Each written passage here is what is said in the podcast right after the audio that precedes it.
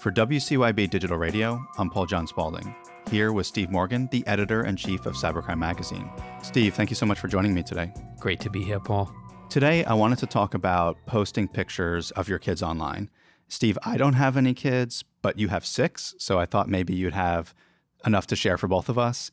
And this goes back to a podcast I listened to with Tony and Chelsea Northrup. They are photographers and YouTubers. They also have a podcast and they talked about whether parents should be sharing kids' pictures online. And this was in reaction specifically to how Mark Zuckerberg hid his kids' faces with emojis in a lot of pictures. Steve, I'm curious, do you have any thoughts about this? Well, you know, Paul, there's Mark Zuckerberg, actors, actresses, you know, high profile people, and then there's the rest of us. So I don't know how much of someone protecting themselves has to do with what type of target they might be and what type of danger their family could be in compared to the rest of us honestly, I don't have big hangups about it. Now, I'm not someone who's very big into social media personally.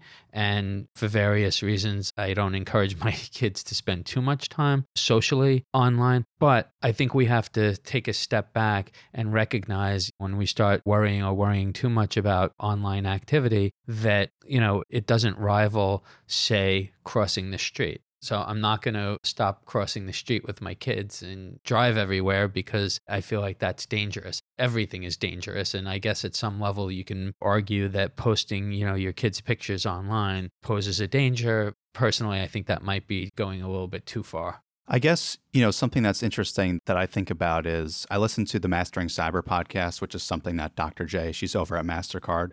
She does that for us. And in a Mastering Cyber episode, she talks about whether you should post certain pictures online in relation to your kids or yourself, like whether you're going on vacation. Should you post a picture of yourself on that vacation or should you wait a couple weeks later, offset it so nobody really knows where you are? People aren't able to track you. So I don't know if you want to zoom out a bit and just tracking in general through social media because someone who is very active, and if they do have young kids, you could probably find out where they go to school. You could probably find out what after school activities. You could probably find out what time of year they go on vacation usually. Are they home? Are they not home?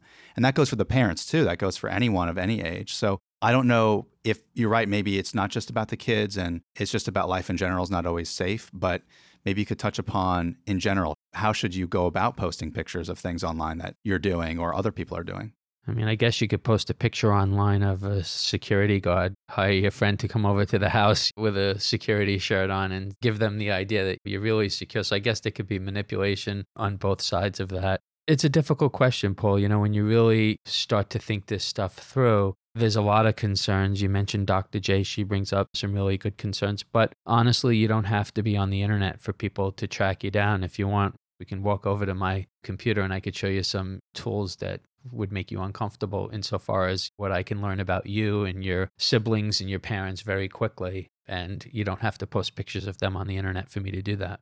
I'm almost thinking of those houses you pass by when they have the almost like those plastic or paper sticks in the ground saying protected by insert home security company. It's like, what does that really do? I'm not so sure, right? It's kind of the same thing here in a way. I still think we're in a place where the internet is something we don't entirely understand insofar as how exposed we are with the benefits to it. It's still, I think, the greatest breakthrough since I've been living, and it's still evolving. And there's a lot about it that's very scary. So tread carefully, but don't overreact. Well, one of the things I did want to touch upon before we go is how AI is coming into play here because, and this is according to Decrypt, pedophile rings are using AI to create child pornography. And AI generates images based on other images out there. And you can also use AI to substitute people's faces across different images. Now, I'm not trying to be an alarmist, but I am trying to bring up the question do you think this is something we should be concerned about?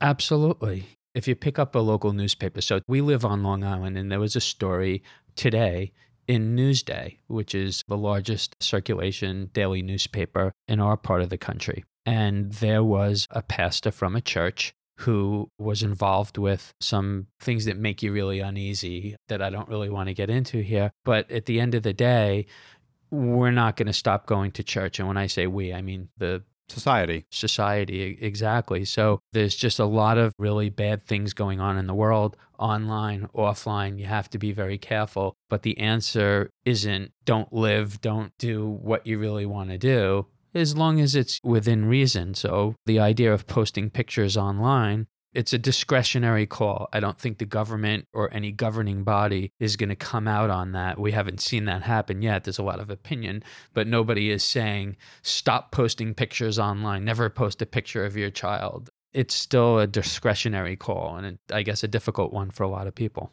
So the to post or not to post question, I guess, depends a lot on maybe your status in society. If you are a celebrity or someone up there like Mark Zuckerberg, you probably might hide your kids' faces. That's probably a good idea, but maybe not if you're just, hey, you or me, we're maybe more average people. I don't know pick the topic Paul and these things are open for discussion. You did a great piece not long ago on password managers. I could line up 100 cybersecurity experts who are much smarter than I am, and half of them can explain to you why you should never, under any circumstances, use a password manager and get into great detail on the exploits and the problems and what that could lead to. And then the other half of them could explain why the greater good of those password managers make sense and lead to better and safer more secure habits. And at the end of the day, the government hasn't come out on it. No governing body has come out on it. It's a discretionary call. Do I, as an individual, want to use a password manager? Yes or no? And where's the rubber stamp on that? There isn't one. It just comes down to a personal call. Steve, I appreciate you coming on and sharing your thoughts. Thank you, Paul. To follow all of our media, go to cybercrimemagazine.com.